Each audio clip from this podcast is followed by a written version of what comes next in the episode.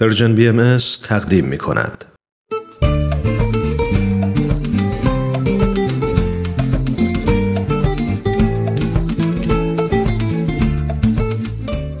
کاوشی در تعصب.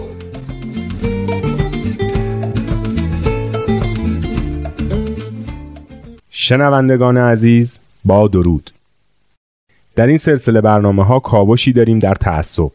این بیماری ذهنی که دید افراد رو تیره و تار می‌کنه و قدرت تشخیص و قضاوت منصفانه را از اونا می‌گیره راستی ما چرا انقدر نگران آنفولانزای مرغی و ام و ایدز و افسردگی هستیم اما اونقدر هم نگران تعصب نیستیم؟ فکر کنم با بررسی هایی که در هفته های گذشته در تعصبات و تبعیضات جنسی قومی و دینی داشتیم حالا دیگه می‌دونیم که با چه آفت خطرناکی روبرو هستیم آفتی که هیچ کس نمی‌تونه ادعا کنه. به کلی در مقابل القاعات اون مسونه. مگه اینکه مواظب باشه همیشه روحیه حقیقت جویی خودش رو حفظ کنه. یعنی همون چیزی که در آثار بهایی با عبارت تحری حقیقت ازش یاد شده. بله هفته گذشته در بحث خودمون درباره وضعیت اقلیت های مذهبی ایران به وضعیت ایرانی های یهودی رسیدیم. یهودی های ایران هم با اینکه از اقلیت های رسمی و مورد شناسایی دولت به حساب میان از تبعیض بی نصیب نموندن. دولت عملا تبلیغات یهودی ستیزانه رو در بیانیه های رسمی، پایگاه های رسانه‌ای و نشریات و کتاب ها مجاز اعلام کرده. درسته این در حالیه که این حملات مرز بین سهیونیسم، یهودیت و کشور اسرائیل رو روز به روز کمتر می‌کنه و به کینه و دشمنی بر علیه همه اونا دامن می‌زنه.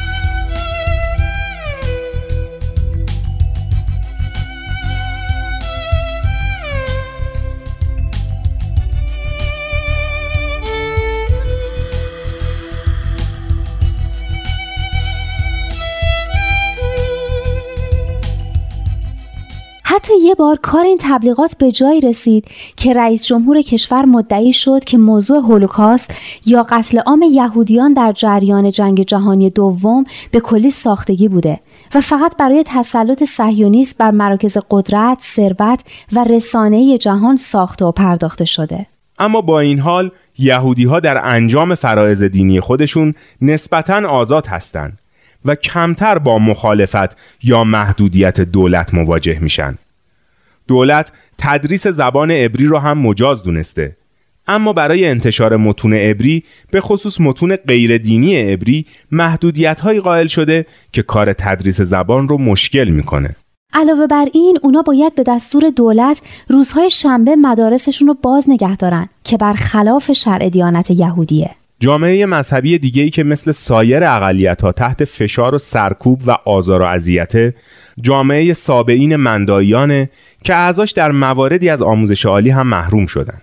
چیز دیگه که باعث نگرانی شدید سازمان های مدافع حقوق بشر و همچنین اهل تصوف در داخل و خارج کشور شده شدت عملیه که دولت در سرکوب اجتماعات و مراسم مذهبی اهل تصوف به خرج میده و آزار و ارعاب مداوم رهبران برجسته اهل تصوف به دست سازمان های اطلاعاتی و امنیتیه. درسته محدودیت های زیادی بر گروه های اهل تصوف و عبادتگاه های اونها اعمال میشه و روحانیون و ائمه جماعات هم در سخنرانی های خودشون مرتب به صوفیگری و فعالیت های اهل تصوف حمله و اونا رو تقبیح می‌کنن بهزاد خان دراویش گنابادی خبر دادند که مقامات چهل و یک درویش رو به خاطر عمل به فرائض دینی خودشون در زندان اوین حبس کردند. قبرستان دراویش گنابادی در اصفهان هم با بلدوزر صاف شده و صوفیانی که در محل حاضر بودن هم بازداشت شدند. تلفن‌های همراهشون توقیف شده و کتابها و نشریاتشون رو از بین بردن.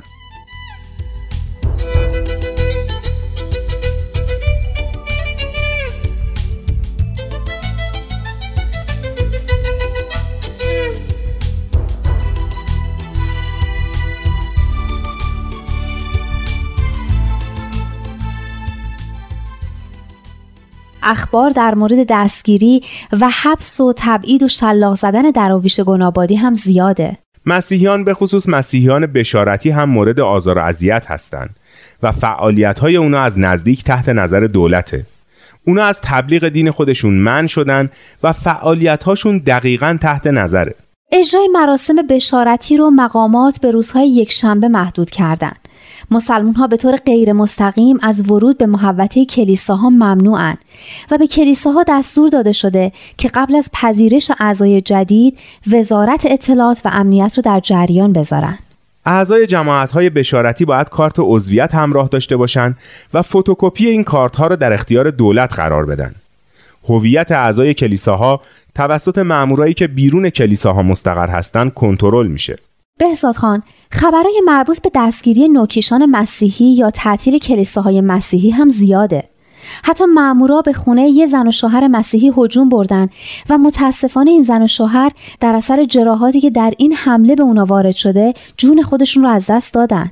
هرچند قانون اساسی مسیحیان، کلیمیان و زرتشتیان رو های دینی حمایت شده می‌دونه اما در عمل نه تنها این های دینی بلکه مسلمان های غیر شیعه هم به طور قابل توجهی مورد تبعیض هستند و عناصری که فضای تهدیدآمیزی رو برای اقلیت های مذهبی ایجاد می‌کنن همچنان تحت حمایت دولت قرار دارند. همونطور که مشاهده می‌کنین بحث تعصب و تبعیض همچنان ادامه داره. این بحث رو هفته آینده ادامه میدیم.